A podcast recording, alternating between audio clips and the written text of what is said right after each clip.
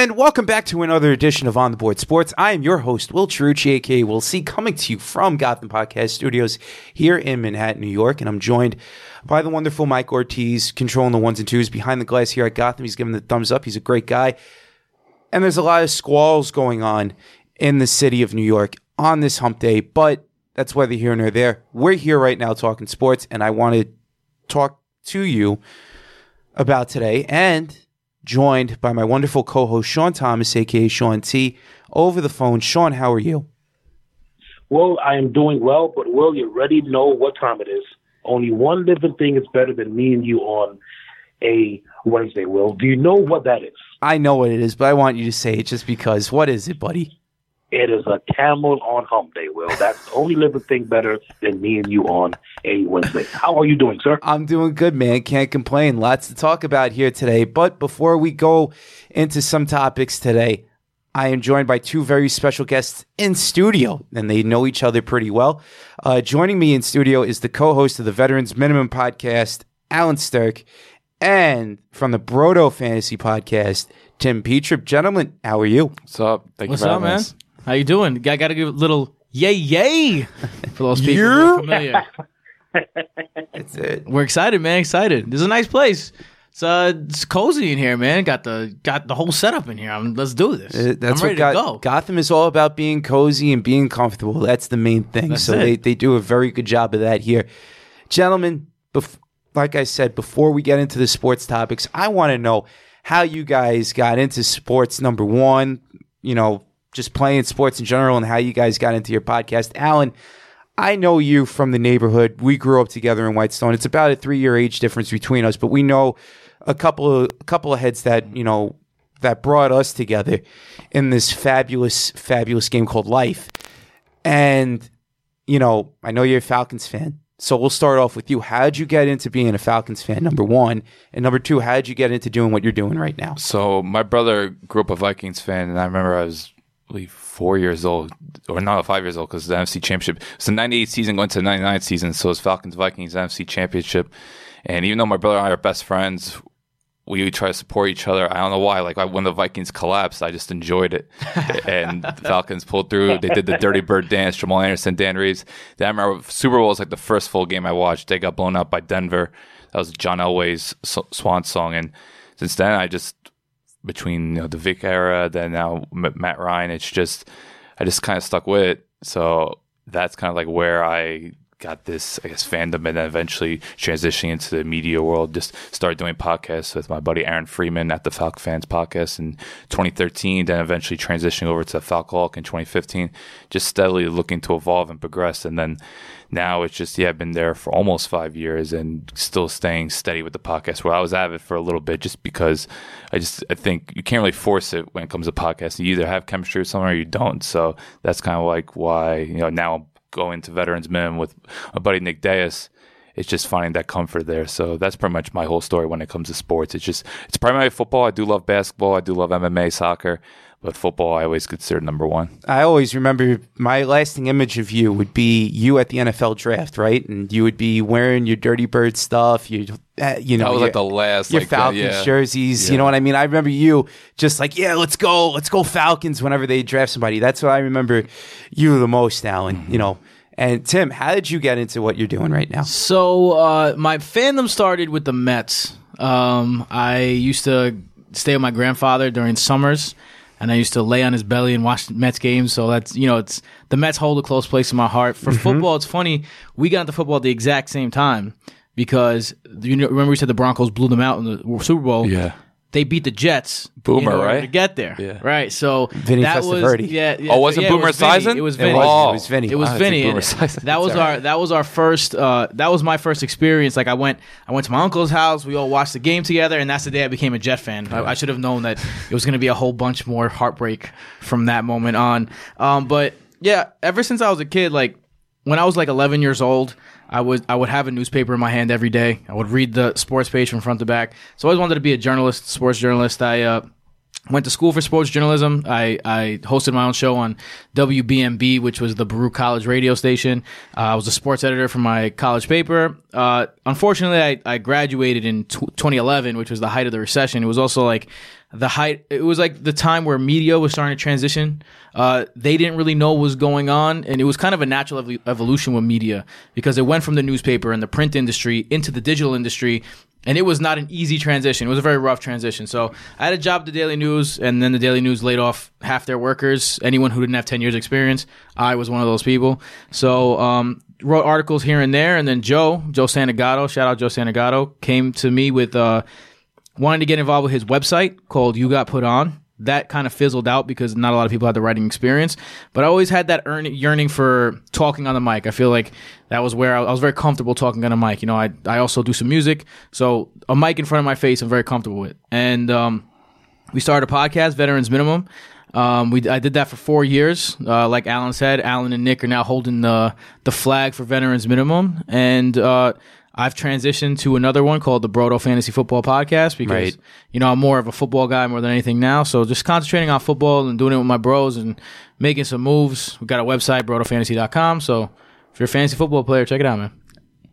Absolutely, guys. You know, you guys have worked hard. I know Sean is a Titans fan. So, me, it's a funny story with Sean and I. Sean, I'm going to explain this to the guys here because I know you'll, you'll sure. agree, you'll agree with it. We met at Nassau Community College back in 2010.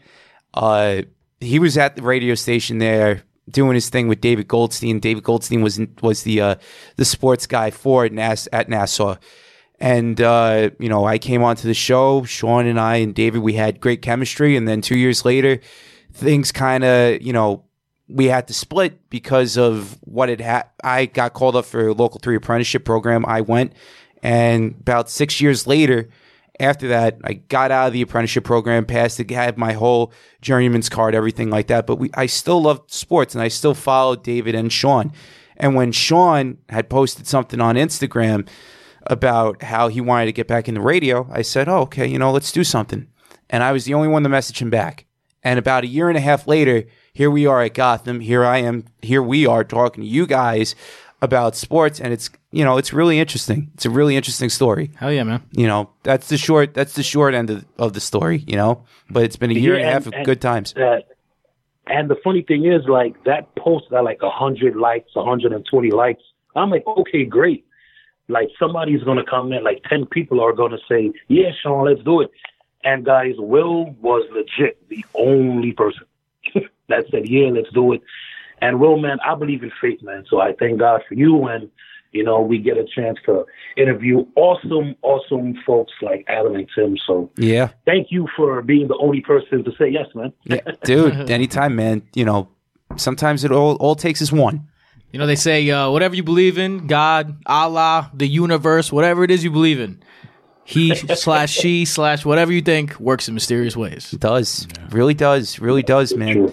You know, let's let's move on from, you know, how we all got together and everything like that to the actual sports world right now. And, you know, it's it's funny how things work out, right? The NFL, the season is rapidly approaching its its ending and the playoffs are about to start up here. We're only in week 16 coming into this season right now, and there are a lot of still a lot of mysteries right now that are that still need to be figured out. You know what's going on with the Patriots right now with them. That's the perfect example.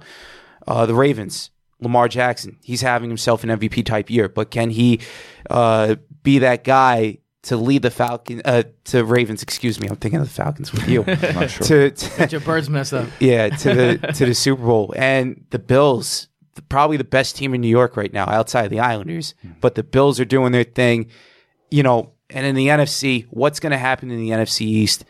The Eagles and the Cowboys looks like they're going to be uh, playing a, a crazy game coming up for the division. The West still wide open. San Francisco dropped from the first seed all the way down to the fifth seed uh, after last week's debacle against your Falcons, Allen. So One of the more confusing teams in the league. this Yes, year. That's the accurate Falcons. description right Yeah. there.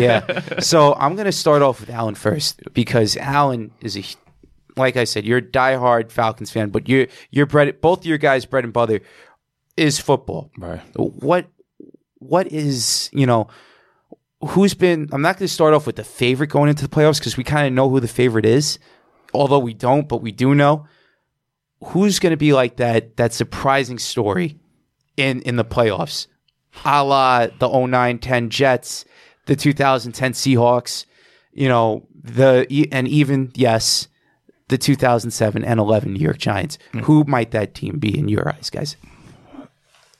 realistically, I don't like. It's really hard. Like I think the Cowboys have a Super Bowl caliber roster, but there's no way you could trust that coaching staff. They've just consistently made bad decisions in close games. You look at the Vikings game, look at the Patriots game, in situations where just they did not the play calling between either being too overly reliant on Zeke Elliott or just I don't know with Mari, whether it was Mari Cooper being injured or stacked to make the right throw. It just Dallas has so much talent, and I would like to believe in them, but it's just you're telling me to put my faith in Jason Garrett. That's not happening. So uh, when it comes to surprise, I just think AFC is so top heavy between the Patriots. Ravens and Chiefs, obviously not that in order. I think Ravens Chiefs are probably you want to bank on them at this point. But the NFC, like even though they're one seed now, I still Seattle. Like I think it would be a shock if Seattle made it because they're so flawed. Like I look at their roster, they're being carried by Russell Wilson, a couple starts here and there. I think it would be a genuine surprise if Seattle like made it out of the NFC because I think just they're so limited in certain areas, whether it's their defense or the offensive line. But I think if you were looking at a surprise, they would be the team that would surprise me. I think yeah. The, uh, the, the first thing that pops in my mind is the Seahawks too, and it's not very often that you say, "Hey, this number one seed is the It's surprise weird. team," but them getting the number one seed would be so beneficial to them because they're ten and zero all time in front of the 12s Mm-hmm. at home in the playoffs, right? So you're talking about if they get a bye. Then they only have two games at home to get to the Super Bowl. Mm-hmm. So that's a team, and w- yeah, I- there's no better quarterback to have in those situations than Russell Wilson. So if there's a team you're looking at, and you another team that I'm looking at that you mentioned already, the Bills. Um, going into the season, uh, I remember Michael Robinson of the NFL Network saying the Bills were going to win the AFC East, and Twitter having a fucking. Go ahead. Am I, am I allowed to do that? You can go ahead and Sorry, do it. It's okay. Twitter having a shitstorm all over him, right? So, and now here they are. And that coaching staff has them so ready to play every every week. And I think the most important part of the Bills is they know exactly who they are. Such Exactly. a big part of the NFL is identity and not be making other teams play to your caliber of football. That's what the Patriots have been doing for years and years and years and years. And the Bills are taking a, a bite out of that playbook a little bit. They know exactly who they are on offense. They're not gonna they're not gonna blow you out, but they're going to meticulously matriculate the ball down the field. And on defense, they have one of the best secondaries in the league. They have a they have budding superstars all over the place that you're seeing shine. Ed Oliver was. I, love I loved that pick when it happened. It's looking like a great pick now. Um, the closest thing to Aaron Donald that you can get that's not Aaron Donald. Um, so I think the Bills have a shot to to make some noise as a surprise team that might make a run, especially because the AFC is top heavy. But if Lamar Jackson has a bad game, are the Ravens guaranteed to win a game? I don't know what they are. You know, uh, if the Patriots they can't score, you know, and then the rest of the AFC is kind of like the the, uh, the Chiefs. They have their flaws. Yeah. they're flawed teams there. So the Bills might be able to make a run.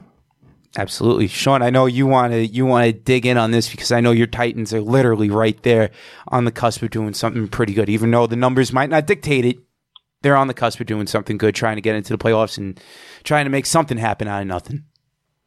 that was a brutal loss on Sunday because we play the Saints Sunday coming up, and the Saints are still trying to win games to either get the one seed or the two seed. So, and then week 17 we play Houston again. So that was a brutal loss. Not looking good um, um, uh, for my team. But if I had to pick one team, well, to answer the question, it would be the Chiefs because the defense has is playing way better than it has outside of a couple games.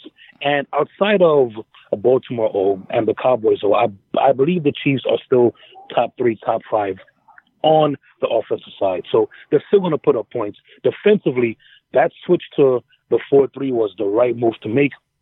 And I knew that the Frank Clark trade would help them, and it has. Tyrann uh, Mathieu, the free an agent, getting him that has helped.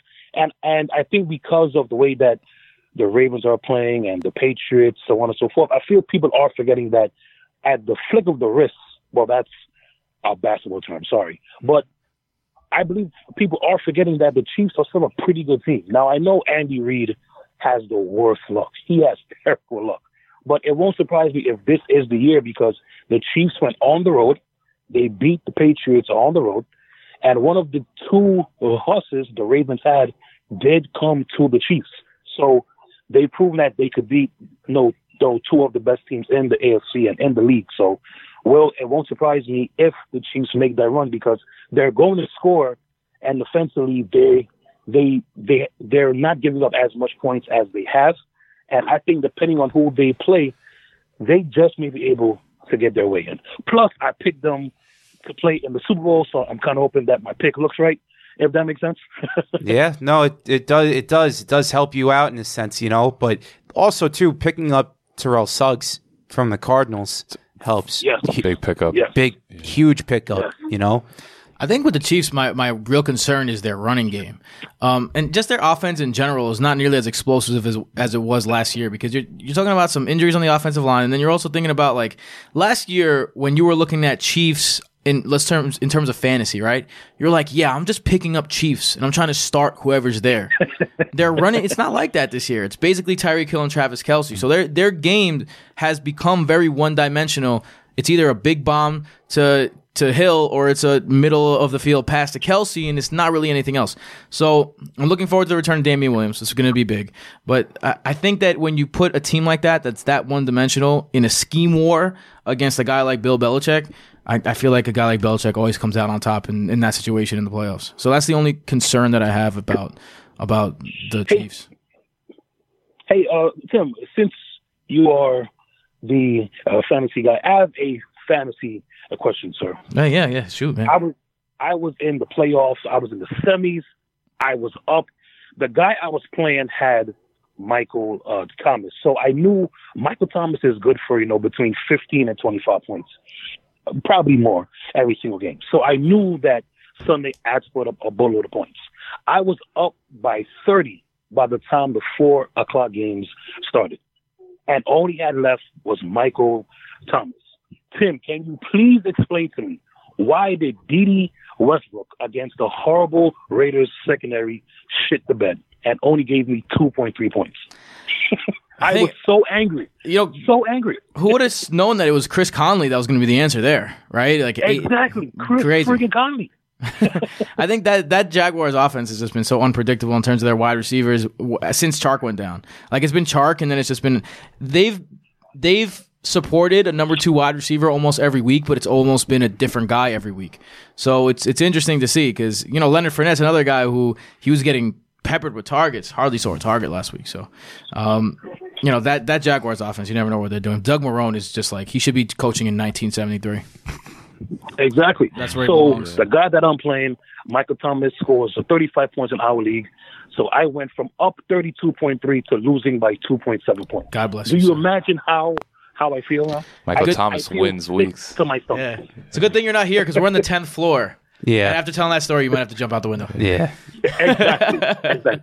2.7 points. 2.7. My God. I know, dude. It it happens, man. You know, I got to ask you guys this real quick. I know our team suck, Allen. Okay, and yes, Tim. I know you're a Jets fan, like I am. Yeah. Okay. And the New York football scene has been an absolute dumpster fire when it comes to both New York teams, how these head coaches are being handled by the media and everything like that. Um, is there a way in 2020? Do you see both the Giants and the Jets, and we'll go Allen too here with the Falcons on what they have to do in order to be relevant and successful uh, in 2020? What do they have to do in your in your mind and eyes? Here's the thing with the Jets.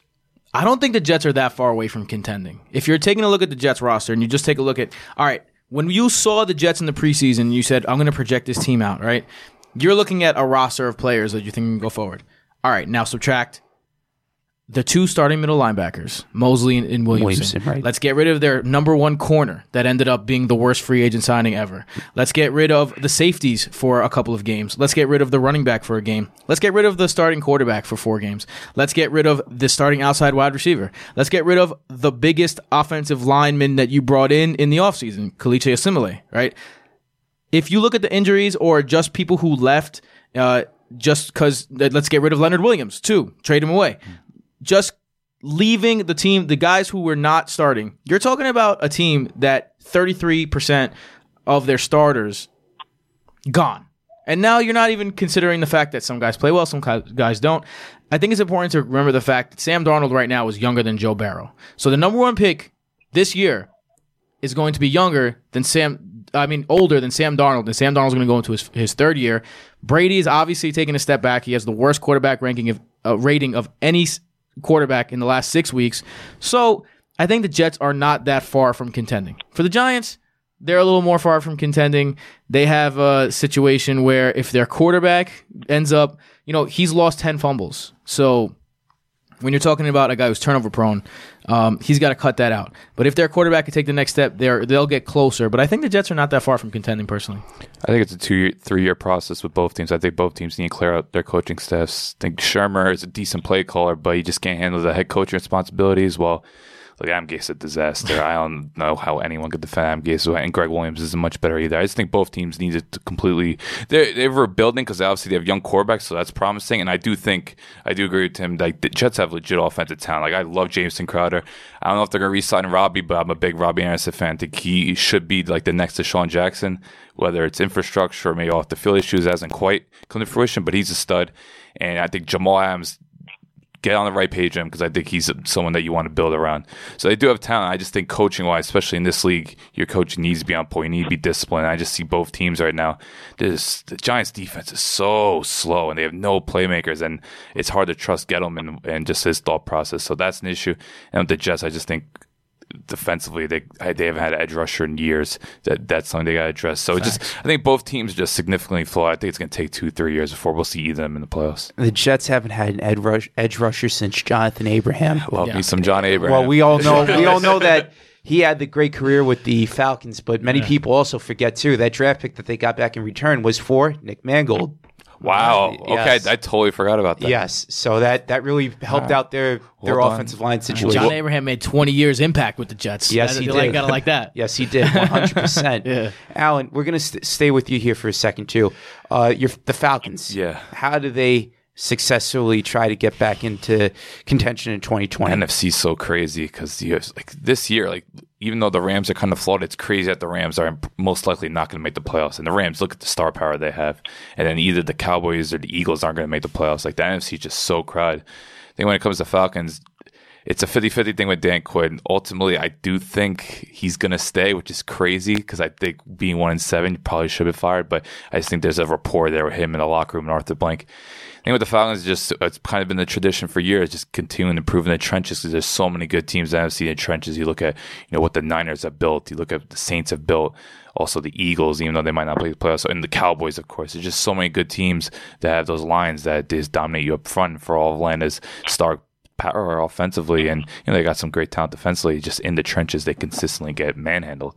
So I think that's probably the biggest prerogative going forward. And you know, I think just consistently, it's all about the draft. Really, like everyone wants to talk about how do you build. You have to build through the draft. So I think Atlanta getting that second round pick from Mohamed Sanu, which is looking like an absolute steal right now. Sanu doesn't look healthy, kind of looks old, but.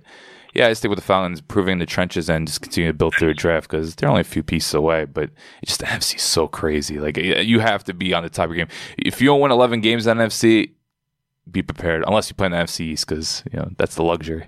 It's, it's it's funny you say the draft because you see the Patriots starting to slip, and you realize that even a team that has their shit together that hard, it's they've blown some draft picks the last couple years. Sony Michel and N'Keal Harry hasn't done much. Uh, Isaiah Wynn at the left tackle position hasn't been healthy, and they haven't been able to get production out of their first round picks, and they've suffered because of that. The Harry pick's looking rough because you look at the receiving class right now. You got McLaurin, you got Slayton, you got AJ Brown. Like you have so many studs: M- Metcalf, Deebo Samuel, and the Patriots draft the one guy that doesn't really do much. Like there's Right. no standout quality in watching N'Keal Harry. All these other receivers I mentioned, they do something extraordinarily well. So Yeah. yeah, they definitely missed that one. And they got fleeced in a trade. You don't see the Patriots get fleeced in a trade often. Yeah, especially when you look at Sanford and Emmanuel Sanders. They got what a fifth rounder. I think a lot of people would take Emmanuel Sanders over Mohamed Sanu. So. Facts.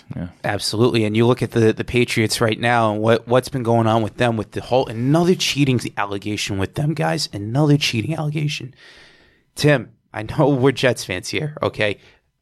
Having to see Deflate Gate and Spy Gate, and now and now this gate with the Bengals, it's like, dude, you know what?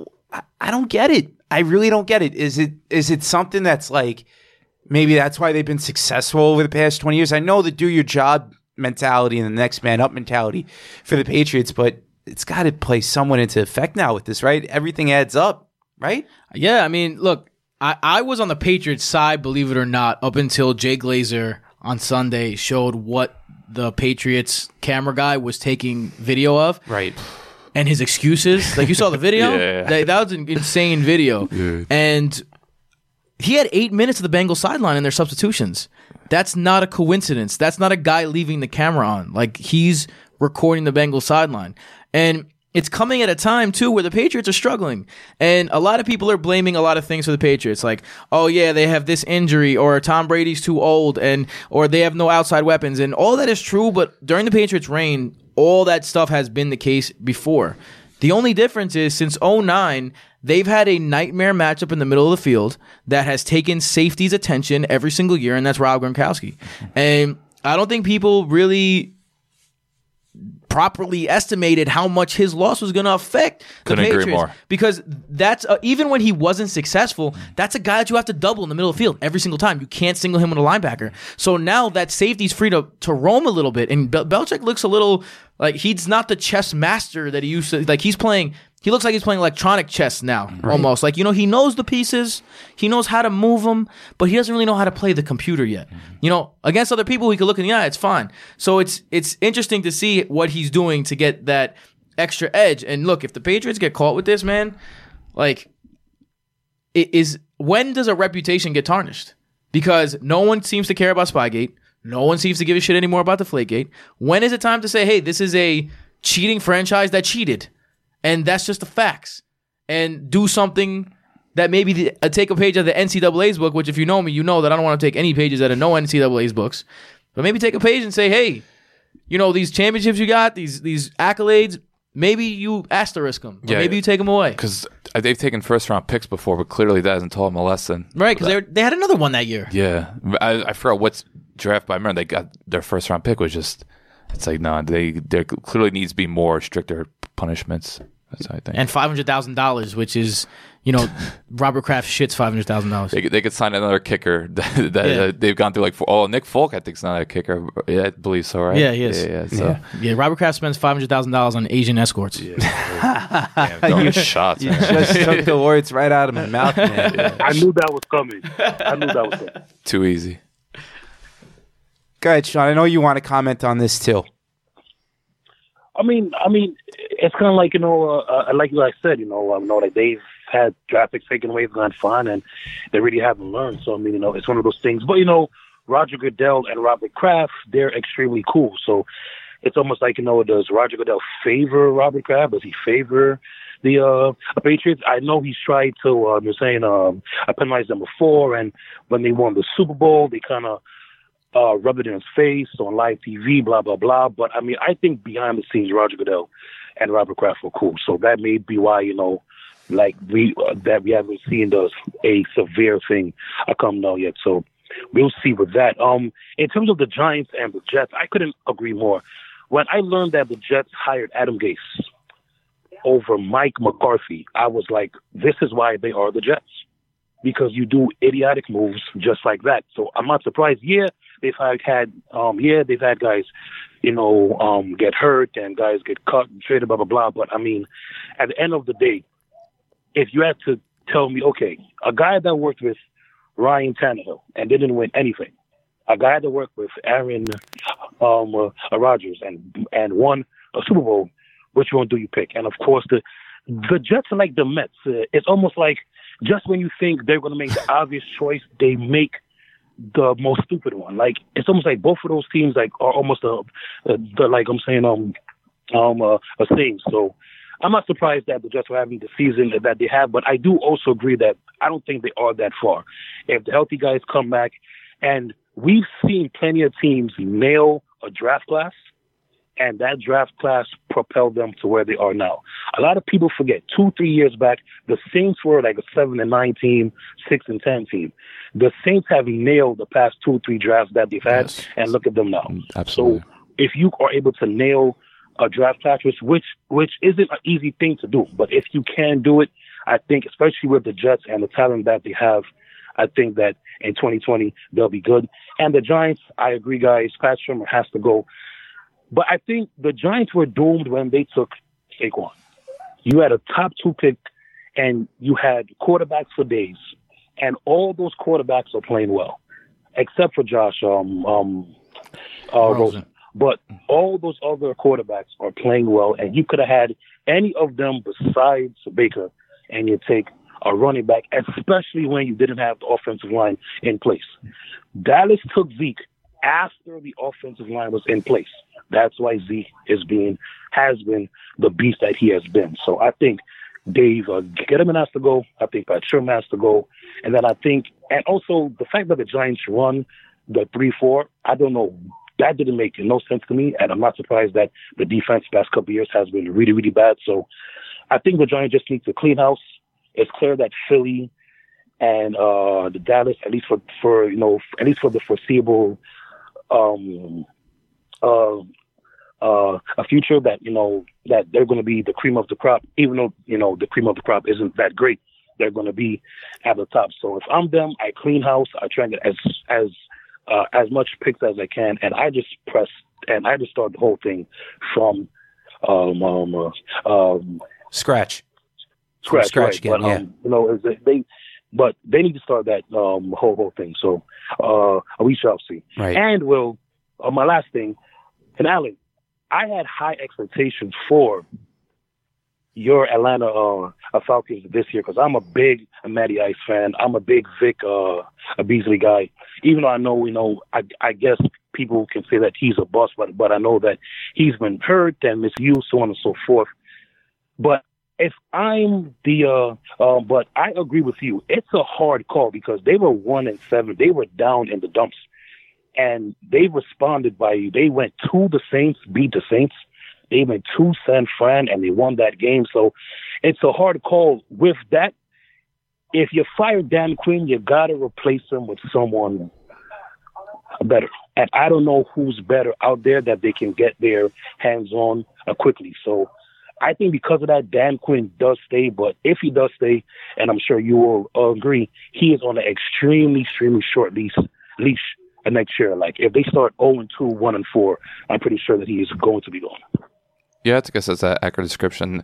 It's just you don't know who's out there. I feel like this is going to off season. There hasn't been many c- candidates touted. I feel like every off season, like Lincoln Riley is the big name, but other than that, I don't really know who's out there. That's why teams really have to assess like if we want to fire a coach, do we have like a plan? Like who are the hot name coordinators out there? Because all the guys that Sean McVay worked with have pretty much got hired. So maybe like Andy Reid's guy, or I'm just I'm not sure who's really out there. I know Mike McCarthy's probably gonna get back into coaching. We'll see who where he goes to, but it's just there's a lot of openings out there. But I think teams need to realize what risk are we willing to take? Are we going to go the college route, or are we going to take a retread coach? Who knows? So I think that's what. I have a very interesting name. Urban Meyer. I'm not really a college football guy, so I couldn't really. I think that he's more of a Yeah. a shaper of young young men rather than a football coach. I think Matt Rhule is a from Baylor. Is Matt is a Rhule, name. It's a name that could be interesting. I think that his he has a very uh, progressive offensive mind. So, uh, in in this new progressive offensive world, he he's might be a good fit in the NFL. You kind of be like Cliff Kingsbury. Right, kind of in that vein. Yeah, that's why I think the Jets should have gone because I don't know what Mc- McCarthy's mind. I think he wanted to take a year off. I don't know if it's verified, but I think McCarthy just needed a break because he just pretty much burnt out after all the pressure at Green Bay. But I remember the Jets were interested in Kingsbury, and uh, Arizona's still re- uh, rebuilding, but at the same time, they showed a lot of promise this year. So I think maybe that's something that because look, everyone wants the offensive mind. Although I will give credit to McDermott and Mike Vrabel, I think those two guys are showing that you can still hire a defensive mind coach and be successful because everyone wants to craze this big that everyone wants 400 yards every week, but sometimes you need a disciplinarian. I think McDermott and Vrabel are doing a very good job. Yeah, facts. And it takes a it takes a lot of balls to replace your quarterback midseason and have success with that. And you see Vrabel did that, and uh, Tannehill has played off. And there's a stat on BrotoFantasy.com called True Throw Value that really showed that Ryan Tannehill was one of the better quarterbacks in the league last year undercover, and uh, he's getting a chance to show that this year. So yeah, Vrabel's doing a fantastic job. And that's a hard choice that we're going to have to make because he's on only on a one year deal. You'll franchise And, him. I mean, yeah, and I mean, But that's hard because this a quarterback class in the draft is supposed to be stacked. So it's like we won't be near near the top to maybe grab one of those guys, but you always got the trade um uh, market. So I don't know which way to go. I mean, because could this be a one year thing? Because he's so young. He's only still like 30, uh, uh, 31. So he legit could still have a good three, four years left where he plays high. So it's going to be very, very interesting to see what they do. And I'll be paying close attention to it because I love my team. So uh, uh, uh, we shall see. Not only the true throw values, like also show that Ryan Tannehill was much better than he was last year. I think that just as a Jet fan, we got to watch him two times a year. And I think we would both agree that this guy was much better than he was getting credit for in the media. Um, so I think I, I, think if I was the Titans, I'd I'd go with Tannehill next year, man. Just spend that high draft pick on on something else of need, maybe a, a piece, an offensive line piece, because that offensive line hasn't been uh, nearly as good as as expected. Taylor Lewan all of a sudden went from one of the best left tackles in the league to just being like kind of a bum. So I, I, I would, yeah, I would, I would, uh, I would definitely spend it somewhere else and, and maybe give Ryan Tannehill a chance. I, I'm I'm a Tannehill believer. I always have been. Okay. You know, it's fun. It, it's funny you mentioned mentioned Matt Rhule and his, with his tie probably to Falcons. I I see him more of a fit with the Giants and what the Giants can do. I mean, we've heard it in the New York media. We've heard it all over sports talk radio. Hell, even on a couple podcasts I've listened to, Matt Rhule can be that guy for the Giants because of their wide receiving core in place, yeah. because of the offensive mind that he has. And there's a lot of things that can happen here too. And also, Saquon Barkley is going into a year, what's it going to be now? Three next year? Three. Yeah, dude, it's, I could really see that happening with the wide receiving core that's there, tight end situation that's there with the Giants, and having Saquon. The big key here is can Daniel Jones Okay, this is Daniel Jones's team now. It's not Eli Manning's team anymore. He he'll probably retire into the sunset. Probably saw him play his last game as a Giant at MetLife on Sunday. But realistically, with the Giants, there's a lot of things that that, that they have to cover. And with their head coaching position, I think Pat Shurmur is probably going to be done at the end of the year as well. I remember being at the Jet game when they played the Giants, and he was calling timeout with four minutes to go. And I'm saying to myself, like, you know, here you are, you know, you, you get the stops and everything like that. You want to kind of conserve the timeouts for later on during the two minute drive. But I just didn't understand it. And you see some of the questionable calls that he's been making out in the field, Tim. It's been crazy. You know, I really do see a new head coach with the Giants coming next year. It's interesting because Rhule said he asked the, he was on the Adam Schefter podcast earlier today. Uh, I was take I was listening to it, and he said, you know, he's not he would be crazy to say he's not coming to the NFL, but he would need a perfect situation. And when you're talking about a stable franchise with history, right? On top of that, you're talking about a young quarterback that showed promise. On top of that, you're talking about a spread offense where you could spread Shepard, Tate, Ingram, Slayton across the field, right. and have Saquon Barkley coming out of the backfield that's a recipe that people are going to want to dip into, and they really need really need secondary help, um, and, uh, and and some pass rushing help. Like that whole defense needs to really be retooled. But the offense is not the problem. Even their offensive line is decent. Um, so that's an interesting one. I haven't thought about that. I'll be shocked if they don't get Ron Rivera. I think Ron Rivera is going to be the guy. Mm. I just think the Gettleman With ties. The Giants, yeah, yeah. I, th- I, think Ron Rivera. They just need someone to build credibility back to that franchise. That franchise, look, they I think they've been the worst franchise for the last five years in terms of records. Either them or Cleveland. I actually think Cleveland has been better than them. Yeah, so it's I think, true. I think the Giants just need credibility. And Ron Rivera said what you want, but he did a lot of good things in Carolina. And I think just with the Gettleman ties, it just it's gonna. I think it makes a lot of sense because they that defense is arguably worse than the league. I couldn't tell you like a if I top of my head like a Giants like above average or a promising player on that defense like there is anyone that stands out to me. It's just it's a really bad right now, and I know they trade away a lot of talent. And they let go of Janoris Jenkins too. Well, they had to do that yeah. at this point. Decline talent, off the field issues, whatever yeah, talking, you want, however you want to phrase it. But I just think I think either the Giants or Jaguars are going to be looking at Ron Rivera. I think those are two teams that just need desperately someone to bring integrity back. Maybe the Redskins, but I can't advise any head coach to coach the Redskins. Whoever happens to the Redskins, salute to you for having the fortitude to take that job. Facts. I don't know. I don't recommend it. I want to get back to the draft here for a second. I know my partner mentioned, and I know Sean, you mentioned the fact that it's a quarterback heavy draft class. Okay. Burrows is probably going to be you know, probably number one, maybe like a top ten pick. You know, maybe uh, Jake Fromm, right from from Georgia, he'll be up there too. And, and that Yep. Tua Tua stock has drastically fallen with the knee injury in place. Yep. So, gentlemen, I got to ask you with the Jets and the Giants, the Jets, their offensive line is in shambles. We know this. Andrew Thomas, will he still be on the board when the Jets pick at seven or eight? Who knows? Please God. Yeah, I, I agree with you. They do need that that left tackle badly.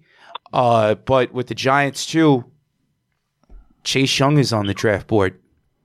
A lot of people that have been on NFL talking about the NFL draft, whether it be uh, who's, who's the guy? Dan, not Daniel Jeremiah, the guy from ESPN, Todd McShay. Yeah. McShay goes out there and he says that Chase Chase Young might be a number one overall pick, and that's crazy because in this top top heavy quarterback tra- draft class, Cincinnati holds that holds all the keys for what other franchises are going to do from here on out, and could they probably address that need with with the uh, with you know with that number one overall pick to s- stack a guy like you know that's already has a sick defensive line in place. You know, with Geno Atkins there, they look stout that defensive line when they played up against the Jets. But it's the Jets. I get it, but most of the games were close this year. Only one score or less, Right. and yet the record still speaks for itself. But, but the uh, the Bengals still need a quarterback. They still got to replace the Red Rocket. What's going to happen here? I think Joe Burrow is going to be the number one pick. I think it would be it would be really strange. Although, look, Chase Young looks like a generational talent. He looks like um, a guy that's in the breadth of Myles Garrett. You know what I mean? Uh, except you know, minus that you know helmet helmet situations. Um, but so if there is one guy to pass on a quarterback with, it's, it's Chase Young. Don't get me wrong. But when you're talking about a guy in Joe Burrow who says all the right things, has the look of a quarterback, is mobile, has a cannon for an arm, um, took a program that historically has struggled in the quarterback situation, that plays in the SEC, that plays against the stout NFL caliber SEC defenses, and still put up the numbers that he did. When's the last time an LSU quarterback made waves? Like Jamar- real Jamarcus? waves. Jamarcus, yeah, Jamarcus Jamarcus, Russell. Russell, Oh probably, God. Uh, yeah. Jamarcus Russell's probably Yeah. the last one that made waves, and that was in two thousand what two, two thousand three. No, 2007. was it? Yeah. it's- Okay. Well, I got I got my years messed up, but It's okay. Still 12 years ago. Yeah. Right. So he takes a program that historically, and Jamarcus Russell, kind of in the same in the same way that Burrow was, um, kind of a one year wonder. So that's the one thing that you worry about with Burrow. But Burrow's been he's hopped around programs, so I think that if you pass on him, if you pass on a guy that's that textbook, like Sam Darnold, textbook quarterback, you don't pass on that guy. I don't think you pass on Burrow either. Yeah, Zac Taylor clearly wants a franchise quarterback. Look where he came from. He's going to run, you know, McVay centric styled offense. I just think with when it comes to teams, like it's kind of a foregone conclusion. Like what happened to Arizona last year, everyone's like, "Oh, they cannot draft Kyler Murray." Come on, they just invested a top pick in Josh Rosen. Things change drastically in a year. Like look at Arizona, they fired Steve Wilks after a year. It's just NFL, there's not a lot of patience anymore. Things they need something to be addressed, they're going to address it, whether it takes a year or two years, whatever it may be. I think maybe the Lions are at the one team. Like I was shocked to see today, like Matt Patricia's coming back. I'm like, okay, well, that's maybe Lions dysfunctional franchise, not the best comparison, but uh, Right. But with the Bengals, I just think they see look, there just needs to be a complete not just overhaul, but they just need a new face there. They just need something to bring energy, just bring some life back to team. They got some decent pieces, you know, Mixon solid, and Ty- Tyler Boyd's good. Uh, Who knows what happens? AJ Green, I think maybe he just wants to go elsewhere. But Bengals got some pieces. They just need someone. You, at times, you just have to look at it. We need a new face of franchise. We need to build our offense for the next however many years, hopefully decade in this case. So. Yeah, I think it's pretty much a foregone conclusion. And if you look at the Bengals' talent, like they're, I I feel like they're also not that far away from a contending situation because they have a decent secondary. Although William Jackson went from one of the worst corner, best corners in the year to, to who knows what happened to him. Like you said, they got a beast offen- defensive line already. Their out, their O line needs crazy amount of work. yeah, But whole they're- line's a disaster. and they lo- and they lo- and they and they lost so many games by one score, one score, whether it be a touchdown, a field goal, one point. They lost at least. I was looking at the stats, like maybe five to six games by at least one score. So they've been in in games close, but they just couldn't they couldn't close in. Hence why they're like like I said, the record spoke for itself. Yeah. It's crazy. It's my, crazy. My only thing, guys, is that we've seen college quarterbacks when they only produce for one year, it not translate to the next. I mean, it not translate, and that's my only fear with Joe because he's a two-year starter, and in 2018 at LSU, he was average at best. Now I know that was his first year playing SEC. You got to get used to it, but also the talent around him this year was NFL.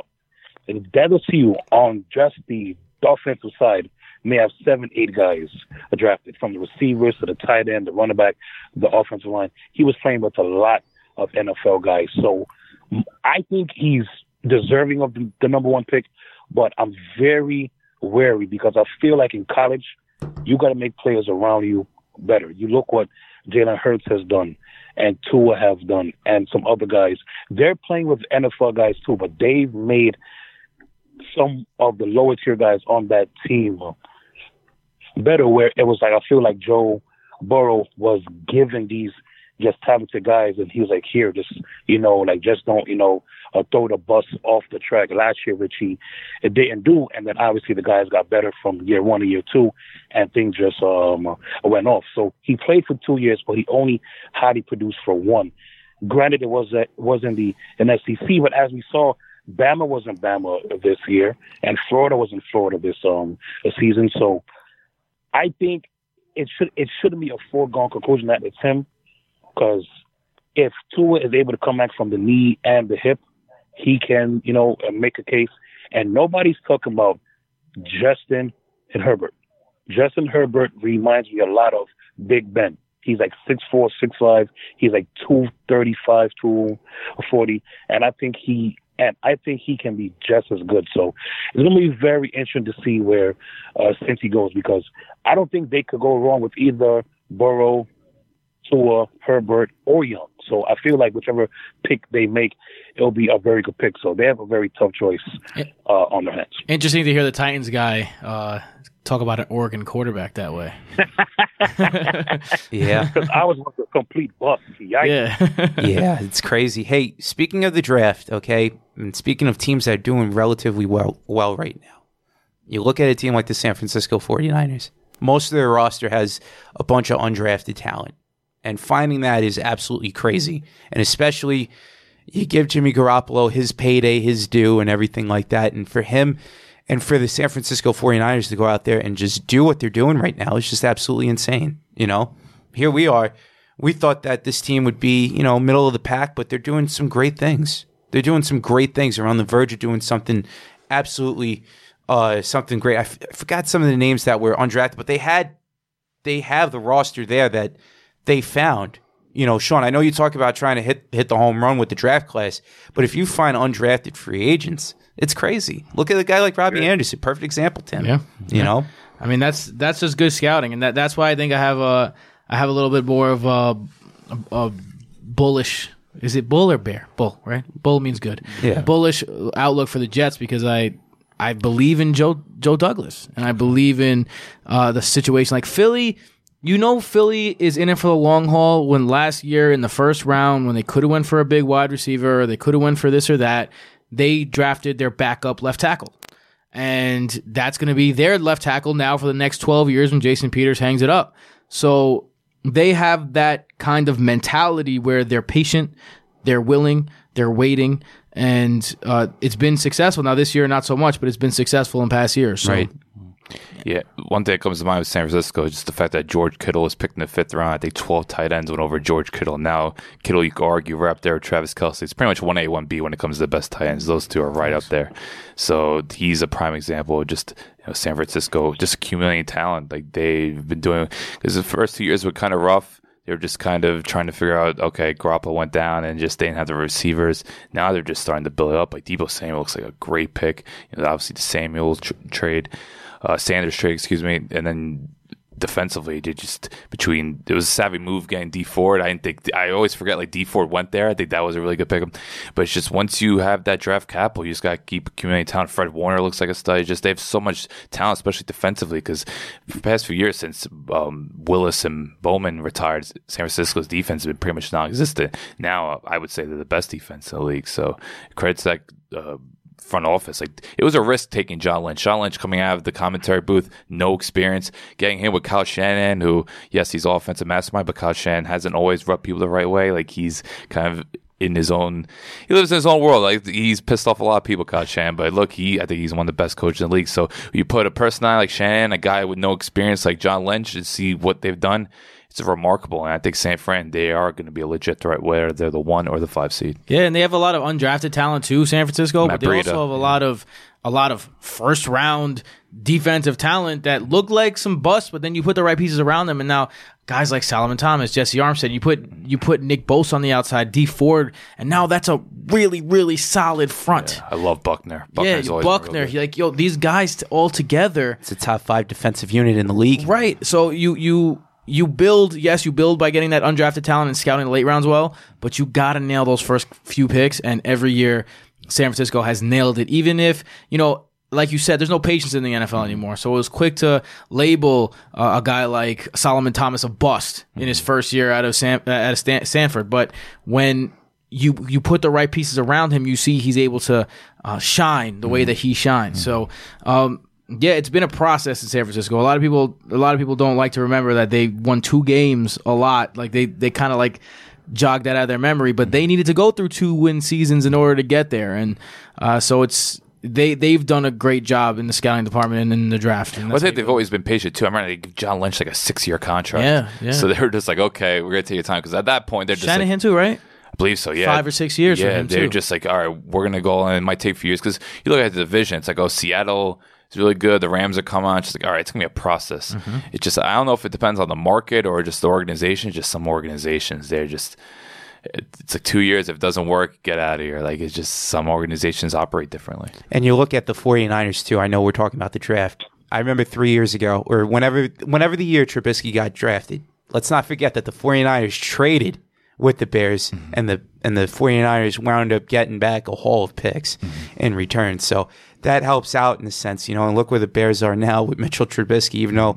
eh, the you know, it is what it is, but uh, San Francisco's been doing a great job with their not only their scouting department and their head coaching situation, but they they're just doing some pretty great things overall in general. Another reason why the Giants taking Saquon Barkley might have been a mistake because you put yourself in that situation where you have a franchise quarterback. I mean, you look at, I mean, Andrew Luck ended up retiring, but you look at the situation with the Colts, and when they traded back and got three first round picks from the Jets, I mean, three second round picks Yeah. from the Jets, including the sixth pick, they end up getting Qu- Quenton Nelson, a guy they probably would have taken third overall anyway, and they end up getting two extra second round picks. I, I believe one of them, um, Starting right tackle Braden Smith. yes, And I'm not sure. linebacker. Yeah, I'm not sure. Darius Leonard was a part of the trade, but I know Darius Leonard was a second round pick, and he's a stud, one of the top Dar- linebackers. yeah, in the I league, was gonna so say, I think one of them came into Dar- Darius Leonard. So I mean, it's just like Chris Ballard knows what he's doing. that's how you do it, man. That's how you do it. Yeah, Yeah, well, man, and and, and, and that's my point. If you hit on a draft class, Quenton and, and Nelson changed that entire offensive line. One person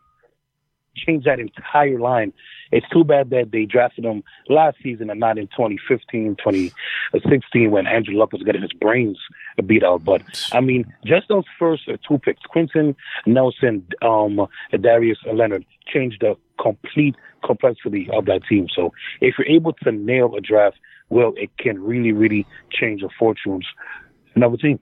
absolutely. Hey guys, we we talked about playoffs earlier on. I want to get your Super Bowl takes right now since you guys are here. Picks, okay? On the spot, I love it. on the spot right now. I know my partner's pick. He mentioned it at the beginning of the year. Looks like he's probably going to be right on again. My pick is definitely down the tube right now at this point. That's okay. I kind of forgot who it was. I think I picked the Colts coming out with Andrew Luck. This is prior to him retiring, but it, it yeah, it, I know. I know. I picked It- the Bears. Yeah, That's all right. it it didn't happen. I was I was with Philly.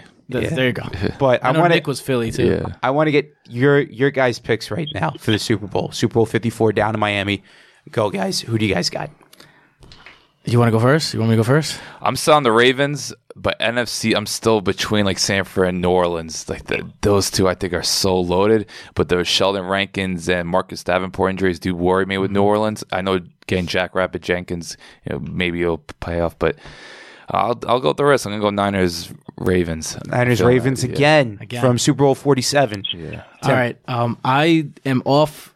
I love the Ravens. Don't get me wrong. I love Lamar Jackson, but I just like I said, when you have an offense like that, that's kind of in a in a one dimensional situation. If they meet the Patriots in the Super Bowl and Bill Belichick, I mean, not in the Super Bowl, in, the- AFC in the, Championship. in AFC the Championship. championship, or even or even Divisional earlier, round, depending on what's going on with the Patriots and their record, right?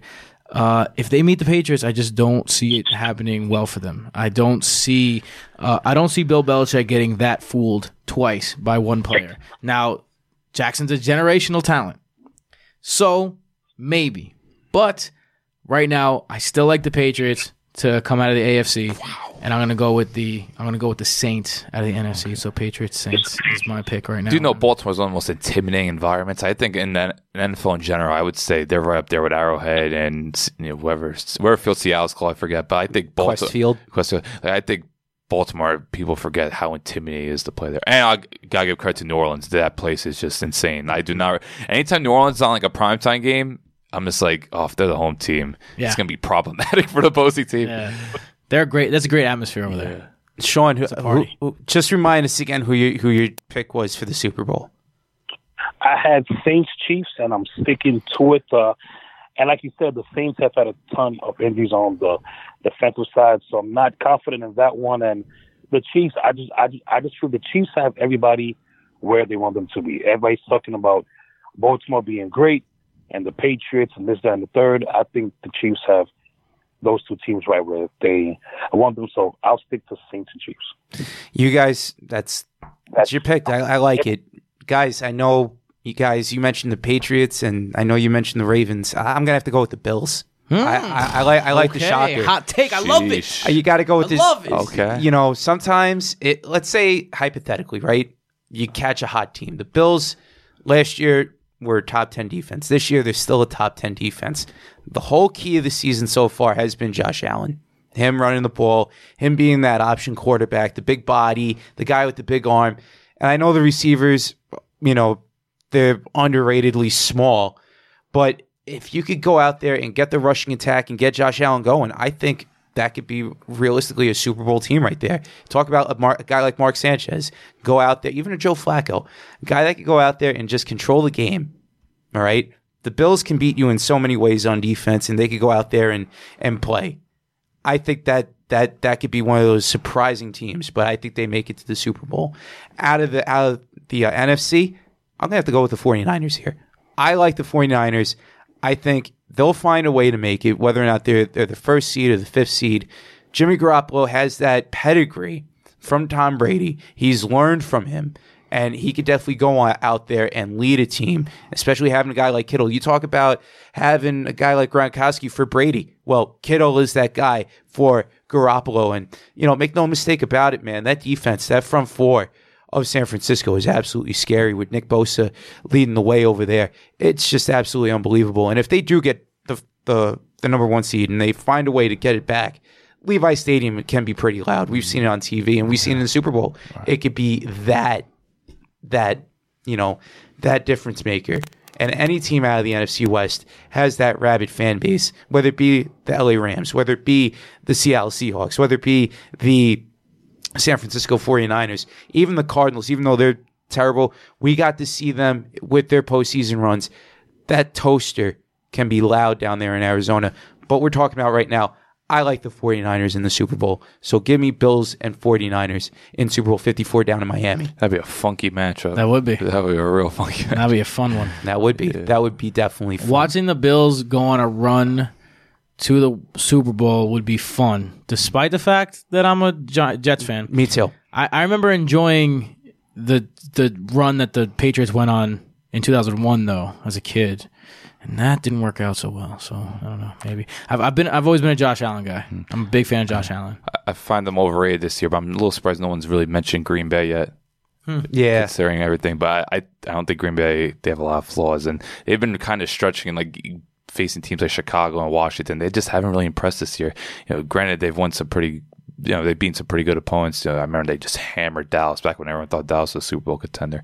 And, you know, they beat the Vikings. But it's, I'm a little surprised no one's really mentioned Green Bay because I feel like they're lurking. But Hell, even the Vikings too. They're lurking too, just about. I like the Vikings, but they're another team. It's just uh, Kirk. Yeah. You know, it's, it's going to be disappointing at some point. I just, Kirk Cousins is just too limited for me to trust. They have a yeah. I don't think they have a Super Bowl ceiling. The Vikings. They're a good team. Yeah. they have like yeah. You know it's NFC going to fall championship apart. ceiling. Yeah, Yeah, you yeah. just know it.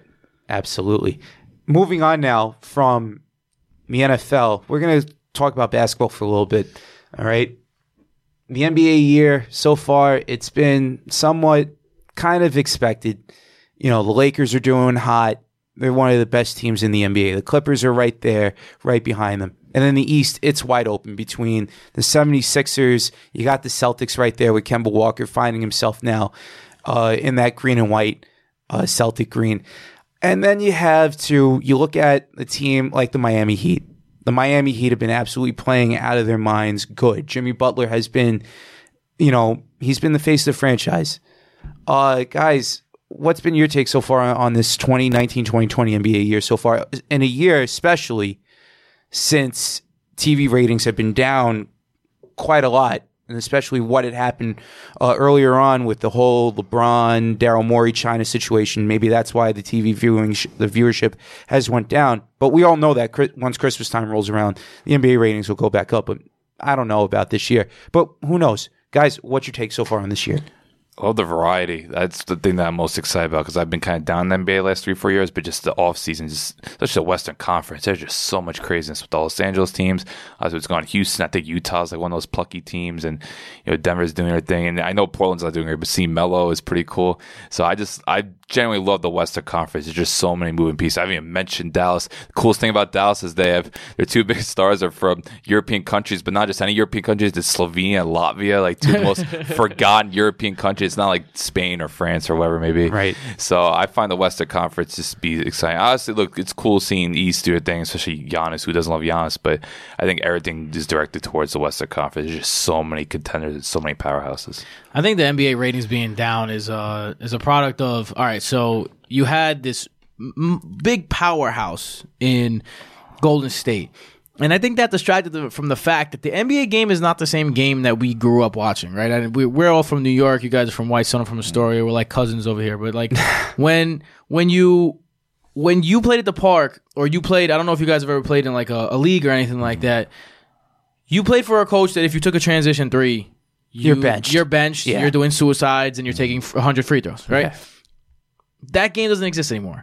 And I think that just the watching people shoot threes back and forth is not as scintillating as when you have a complete and utter powerhouse like Golden State. And I think that's why the ratings are a little down. But besides that, I think Allen's right. I think the the power lies in the Western Conference. I love the variety personally. That's that's what I'm I'm into. Like I didn't I didn't I don't like the I know which team is going to win every year narrative. I, I'm not that kind of guy. Um, I think the East lies in Giannis's hands. Uh, I think he's the right now um, the most the the player in the NBA. I wouldn't say the best player, but the player in the NBA you'd want to build a franchise around the most. Maybe Luka Doncic is up there too. Um, so I think the East resides in Milwaukee, and but the West, like the, the Lakers are, are are beasting. The Rockets can can put down 160 on you at, at any given time. Um, the Clippers, when they're not resting their players, are, are a great bunch. Even Utah uh, has has a good roster, and I'm not mentioning five six teams that have chances to, to make runs. Denver So- Nuggets. Denver Nuggets, yeah. How can you forget about I always love Greg. Jokic? I always love Gregg Popovich. I don't know how much Yeah. talent they have. I Spurs. God bless Gregg Popovich. I mean, that's there's going to be a team in, in the Western Conference this year is going to win 45 games. It's not going to make it. So it's it's, it's going to be. It's always like that. in Probably like West. the Blazers or something. I know I know you're running the show here, but if I could ask you a question, real Go quick. ahead. Go ahead. how do you feel about the NBA reseeding instead of the Eastern Conference and the Western Conference doing a kind of like the, what they're talking about their tournament style situation? Because I'm a big fan personally. Of of what the tournament style? Tournament style, yeah, like Like I don't- NCAA, I like don't that? Even, I don't even really care about the NBA outside of highlights until we get To the postseason. to the postseason, Yeah. and then that's when real basketball starts. So why not just make that You know- basketball? You know, that's a good question. Uh, I think it, it would work out in a sense, but if if it, it comes back to if it's not broken, don't fix it. You know what I mean? It comes back to that. Uh, I know a lot of players have been on on the uh, on the hot take here. Whenever I know James Harden was on that take too. He was asked like, "Are you kidding me? Like, why would you even ask that?" You know. But it, if they do do that, uh, I know it's been in the works now for a couple of years with the NBA, and I think it would be a good move for them. You know, to be honest with you, it would entice more teams to like play for the division more instead of instead of going out there and you know trying to get the best record and everything like that. And if you do get in, you could really mess things up. You really could. You know, you can mess things up once you get to the playoffs. Not like now you got to have a superstar to to win a team and everything like that to build a team around and and win. It's like in the NHL. You know how they have the top three teams in the division, which is what they should do. Have the top three teams in each division play it out, and have two wild cards in each each conference. Play it out like that, and then you never know what might happen come playoff time. Look at last year with the Tampa Bay Lightning. They went up against the Columbus Blue Jackets. Blue Jackets traded for a lot of guys, though, to go in there. And they wound up losing a lot of guys in free agency uh, this past offseason. But they wound up beating the best team in hockey. You know, I, I, it's it's crazy. It's mind blowing. But it's at that same point in time, like it, it can work. You know, if, if if it can happen. Wait, so you're saying they should go five seeds instead of eight? No, no, no. Oh. They had the you have the the three. If if this was me, I like the way how the NHL is doing their thing right now. You have your three division leaders. Okay. Okay, and then in each con- you have two two conf- two divisions, and like like it is now in the NBA. Okay. But they just have the one. They have the one the one through eight seeding. Okay. Where opposed to as in the NHL, you have your top three teams in each division, and you have your two wild cards from from both divisions. You make that happen. You know what I mean? And that's how that's how it works itself out. But I'll the even- NHL has more parity as opposed to the NBA. I would even go a step further and I'd mix it. I wouldn't even take. I, I would. I would get rid of divisions whatsoever. Because think about why divisions were in there in the first place. is Because traveling wasn't as easy in 1974. Right. You know what I mean? Like, Yeah. whatever. They got private Lear jets now where they could drink and smoke on the planes and shit. They, No one gives a fuck. Yeah. So you you you can get across the country in five hours. Boom. So yeah, boom, exactly. Mm-hmm. You don't even got to sleep. Then they don't even got back to backs anymore. So it's just, I would just get rid of it. One, one through like the one seed in the East, and then the two seed overall goes to the next, like the Western bracket. Three seed goes to the Eastern bracket. Fourth seed goes to the Western bracket, and it's just overall records. You got 16 teams, and you, you play it out like that. That's almost like the NHL back in the day. If you notice, like with the Islanders in their in their first when they won their first Stanley Cup, they had to go up against the Philadelphia Flyers, and they wound up beating the LA Kings in the first round of their series. And it's just crazy. You know what I mean? Like if that if that was to happen, and that that's why they're one of the better dynasties. But that's back in the day in which hockey was just crazy. You know what I mean? But you know now, Sean, I know you probably want to get on this too. So the floor is all yours. Yeah, well, you know, and I agree for for the most part. Like, you know, like obviously being a fan of the Nets, you know, well, obviously the summer that we had with KD and Kyrie, blah blah blah. You know, like I was ecstatic knowing that you know KD wasn't going uh, to play uh, this year, but still, you know, having those two stars come to our team, but. Go, but I feel like the last three, four years, we knew it was going to be Golden State, Cleveland, Golden State, Cleveland, Golden State, uh, Cleveland, blah blah blah. So it's like when LeBron left, and then you know, but you still had uh, Golden State, and you know, as you guys may or may not know, when when we did our NBA uh, preview show last year, I don't know what made me pick Toronto against Golden State. I did. I also don't know what made me pick Toronto in six, but I did.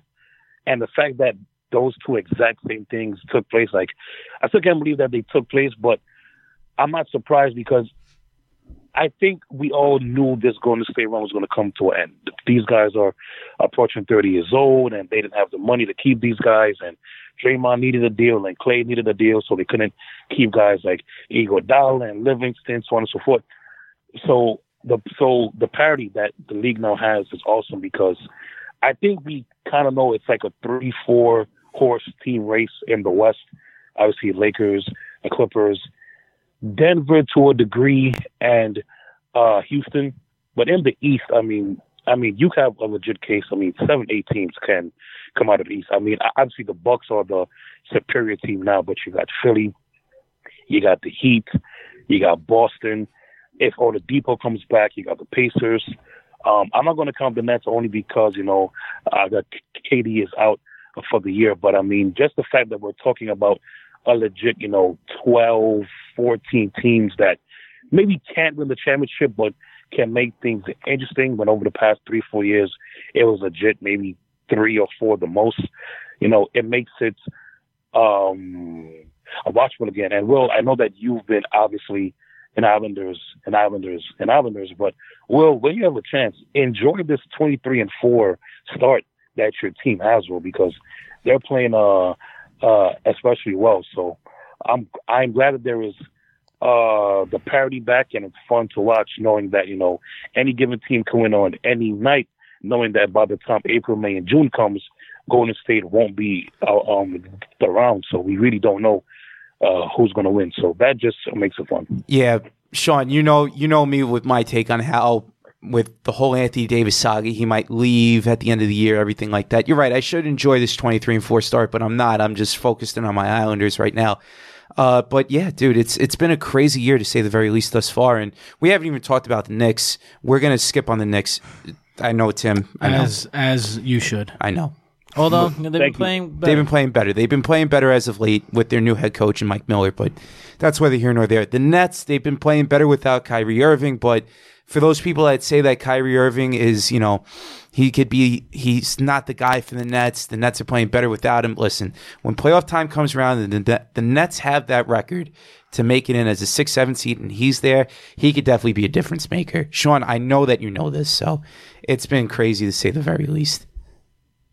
Yeah, I mean, I'm not even mad that he's hurt. We have a winning record with him being hurt. So it's like, hey, why burn him during the regular season and play him, you know, 70, 75 games? Yeah. Let him play 55, 60 games. And when the playoff times come, if uh, if we're there, he'll be uh, ready to uh, uh, go. So we shall see. Yeah, man. Hey, we're gonna keep it short and sweet here with uh, with basketball because I want to get Tim's thoughts right now. I know both of you guys are Mets fans. I'm a Yankee fan. We're gonna make it real quick here. I don't want to talk about Gerrit Cole. I know what Gerrit Cole's gonna bring to the table as far as the immediate impact. What I want to talk to you guys about right now is Rick Porcello. Sorry, Alan. I know you're not a baseball I'm, guy. I'm, I'm learning. Okay. but anyway, I want to get your thoughts on the Rick Porcello signing along with Michael Wacha coming to Queens because it's kind of interesting in the sense now that you have the best pitcher in New York. And I'm going to say that right now because the Grom is the best pitcher in New York up until I see a, a, a pitch coming out of J- uh, Gerrit Cole's hands. Okay, out of his right hand. Well, he's gonna have to make pitches enough to win back-to-back Cy Youngs. But yeah, we'll just we'll, uh, Right. I, we'll keep I, it moving. I, we'll keep it moving. I'm a Yankee fan. What's been your take so far on this new this what the Wilpons have done, selling the team here to you know to this I forgot his name Cohen. Cohen. Thank you, Steve Cohen, Steve Cohen, yeah. and them getting the two pitchers on on a one year deal right now, Porcello and Wacha. I'm gonna let him start first. I mean, look, the Mets need bullpen help. Uh, I think that's uh, clear. Uh, the bullpen market is going to hasn't shaped up yet. We haven't seen big time bullpen guys on the move. Uh, we've seen some guys sign. Um, today there were some rumors that they're out on Dellin Betances, which is disappointing. I'd like to see Dellin Betances in Queens. Um, but in terms of the the starting the starting rotation, look, the Mets have DeGrom, Syndergaard, Matz, and Stroman already in place. So in terms of a fifth starter, last year Jason Vargas started over half the starts out of the fifth starter spot. Um, we had guys coming in from the minor leagues. And you're talking about Michael Wacha and Rick Porcello. Rick Porcello, a former Cy Young Award winner. Michael Wacha, a former top prospect.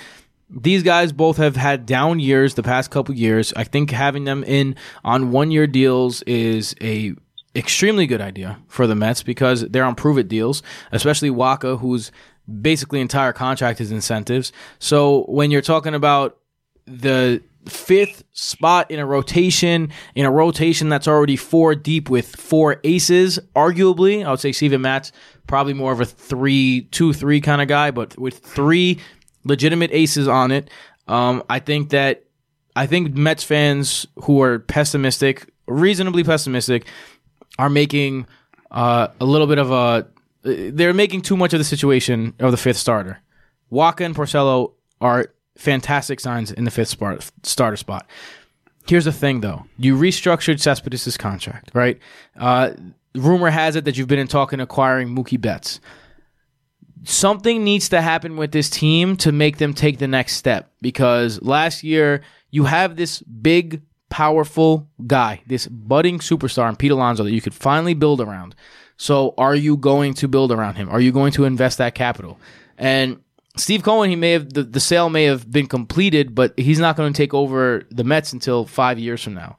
And in five years, who knows? Maybe Pete Alonso's wearing a Red Sox jersey or something. Right. So when things need to be done now, and I think if if I'm that front office, the biggest thing I'm I'm concentrating on is bullpen help, um, and then I'm going from there because I mean the lineup's pretty solid, especially with Cespedes coming back, um, uh, with uh, Jed Lowrie coming back, with Brandon Nimmo coming back. A lot of people don't remember that this this lineup with with Robinson Cano maybe being healthy this year, this lineup was missing a lot of pieces, but because Pete Alonso was in the middle of it, they were able to get wins anyway. So I think that the Mets' um, number one priority is bullpen help, and it's been. I mean, they got they they re-signed Brad Brach, um, which is you know whatever.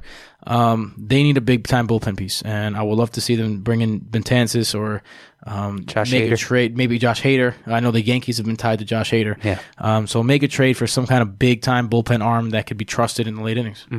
Go ahead, Sean. Well, I'll start from the top. I hated the Carlos uh, Beltran uh, hiring. I still do. I, I feel like it's a typical Mets move. You have other proven guys that's available and free, and you let the number one target that I think all Mets fans wanted, Joe Girardi, go into the division with Philly that already has a uh, somewhat better team than us. On a paper, we shall see 2020 um, on the field, but I agree for the most part. The lineup is fine. If we get Mookie or Mookie Betts, I mean that's just a plus, obviously. But the lineup is fine, and the staff obviously. I doubt that Syndergaard is going to have a subpar year in 2020 that he did this past year.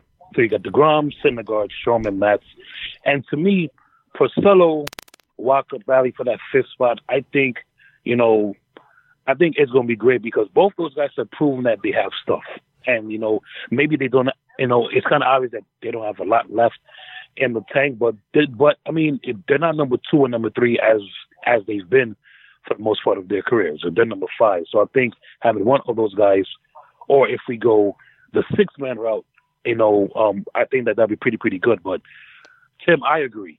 Bullpen, bullpen, bullpen. If we don't get the bullpen right, 2020 is going to be a repeat of 2019. We're going to score six runs and give up 8 we We're going to score seven runs and give up nine. So we got to address the bullpen. We got to address the pen. You know, even though I hate the Beltran hiring, I think he's going to do an okay job because he can relate to the players. He's recently re- removed from from the game, but I heard a report yesterday that the Mets aren't in on Dellin Betances, which kind of upsets me because he's New York born, New York bred, went to the high school. I've seen him pitch once BX. live. Right, right. He has a rocket arm. And the fact that he wants to stay here and we don't um, uh, want him. Tim Will and Allen, watch a division team get him. Watch, watch the Braves swoop in and give him like 12 a million per. Or watch Washington swoop in and get him. And it's just typical Mets things. When you have an opportunity to get a guy, you come up cheap with the money, and another team goes out and uh, gets him. And I'm afraid that the Brewers are going to want the farm for Josh Yes. in the Hader. So it's going to be a very interesting thing. But Tim, I agree. If we fix the bullpen, we can make some noise in 2020. But we're talking about the Mets here, so that if is a huge if. Especially because the Phillies are improved. I, I like the Didi signing. Look, Zack Wheeler's going to be fine, like you said, now, but giving that guy $100 million is a mistake. Um, the Phillies are improved. The Braves, they got Justin Wilson. So they have. I really wanted Justin Wilson, left-handed specialist, and then and then you got um, World Series champion Nationals right in that division too. exactly the world. But who lost Anthony Rendon, which Right. is thank, It's a thank the good Lord because that guy used to murder the Mets. I am looking forward to not seeing him. You're gonna have to see him this year. You're gonna have to see him three times. That's fine. year, Three times is fine. It's it's 15 less times. I'll take it. Absolutely. hey guys, real quick, uh, how do you how can the people follow you on social media and how can the people follow your your podcast? I know Alan, you're with Veterans Minimum and I know you were on Veterans Minimum, Tim, but how can the people follow uh Bro Broed Up, right? Broto, yeah, Broto, so, Broto uh, World. Yeah, I used to be on Veterans Minimum, uh, parted ways, but still like still rooting for the guys. Love them. Get, Alan, give you all the information. I very much, very much uh, um, advise listening to Veterans Minimum. But if you want to catch me, I'm at Broto Fantasy on Twitter, at Tim Petrop on all social media outlets. Um, and yeah, follow BrotoFantasy.com. That's B R O T O Fantasy.com. We have this uh, stat called True Throw Value.